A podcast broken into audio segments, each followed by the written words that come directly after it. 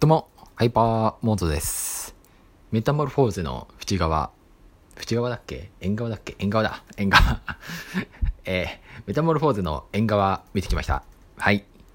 ね。なんだかんだ言いながら話題の映画なんじゃないでしょうか。多分気になって見たという方も多いと思う。うん。で、見た感想としては、いいっすね。うん。いいっすねっていうか、なんだろうな。単にいいっていう映画ではないな。なんだろう。なんか、嬉しかった。嬉しかったっていうか、なんか、認められたっていう感じがして、なんかいいなって思ったんですよ。うん。まあ、どうしてそう思ったかっていうと、まあ、この映画っていうのは、まあ、BL を通じて、えーっと、おばあちゃんと女子高生が、えー仲良くなり、友達になっていくっていう映画なんですよ。うん。で、この女子高生があんまり周りに自分が BL が好きっていうことを公言してないんですね。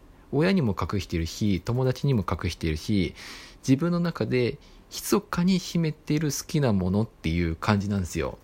で、それをなんか大っぴらに言ったり、周りに言ったり、なんかそういったことを周りに話して聞かれるっていうことを極度に嫌うっていうか恐れているんですよね。うん。でもなんか、とあるおばあちゃんが、まあ、BL にハマっちゃうんですよ。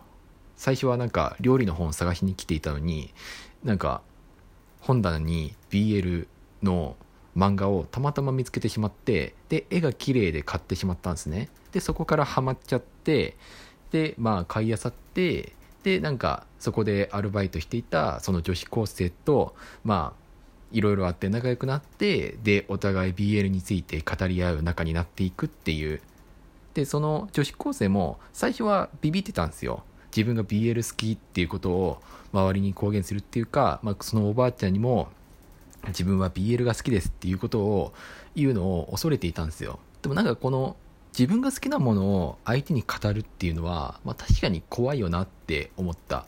僕もなんか、まあいろいろ好きなものとか、なんか好きなものあるんですよ。好きなものあるけど、それはなんか、例えば初めて会った人に対してはもちろん、なんかまあ友達とか、友達いないんですけども、友達いないんだけども、親とかにそういうのを公言するっていうのは、確かにちょっと難しいし、怖いし、ビビるっていうところは、なんかわかる。うん。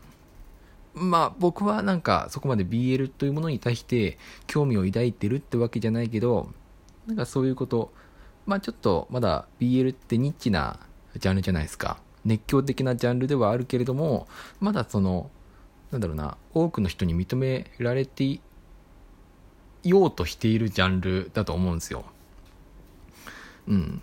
で、そのね、なんか周りの理解がまだ追いついていないジャンルを、果たして自分はこれが好きですって大っぴらに言えるかっていうと、なんか、それはちょっと難しいなっていうのはなんかわかるなって思いました。はい。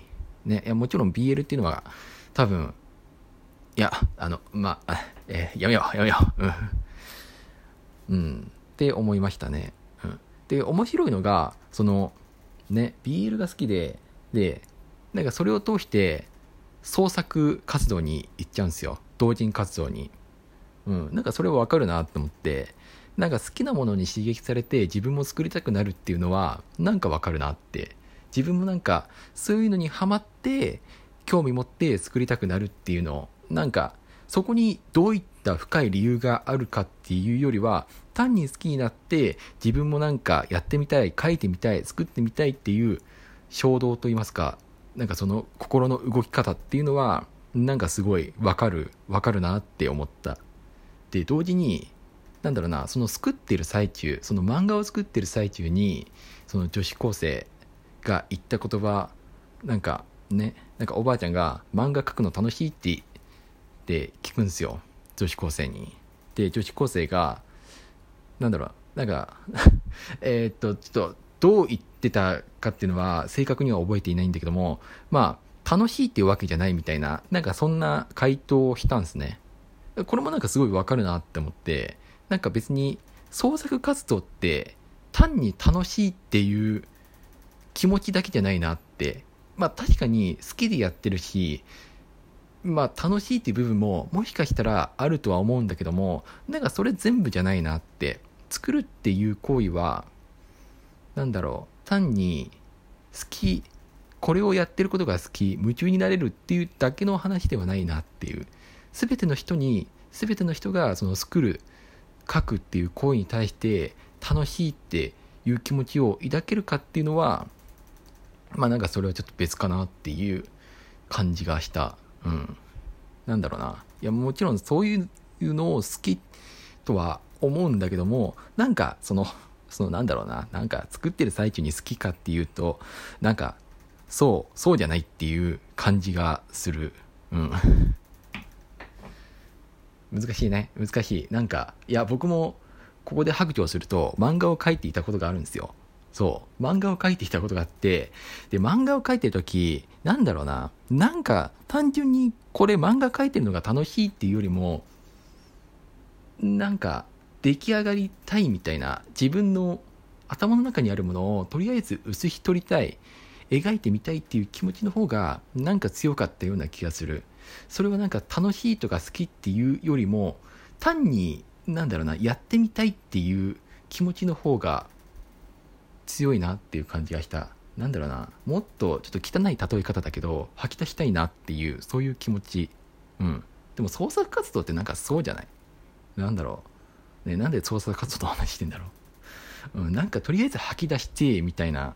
とりあえずもう俺が思ってるものを吐き出してっていうところから来るような。でそこからうまく表現できてねえなとかなんかできてねえなっていうなんかいろんな欠点が見えちゃってで他の人たちと比較しちゃって自信がなくなるっていうそういうところまでちゃんと描いているっていうのもこの映画のいいところだなって思った。うん。なんかちょっと葛藤しちゃうとかビビっちゃうっていうところ。なんかすごい細部まで細かく描いてるなっていうそういう創作活動っていうことに対してなんかいいなって思ったの。うん。そういう映画でした。はい。なんかねなんかこの映画は単に BL っていういうキーワードがあるんだけどもその BL というキーワードを通してなんか世代間の交流というか友情とか、うん、なんかそこまで深い意味じゃないな。なんだろうな。なんか単に自分が好きなものは年齢なんて関係ねえみたいななんかそういうことを伝えたいんじゃないかなって違うかもしんないけど違うかもしんないけどなんかそんな感じがした映画です。はい。メタモルフォーゼの縁側ぜひねご覧ください。はい。終わり。でちょっとねなんか終わりって言ったくせになんか続きを話しちゃうのはあれなんですけどもなんかこの BL っていういうなんかそういう題材にした映画がもう一つあったはず。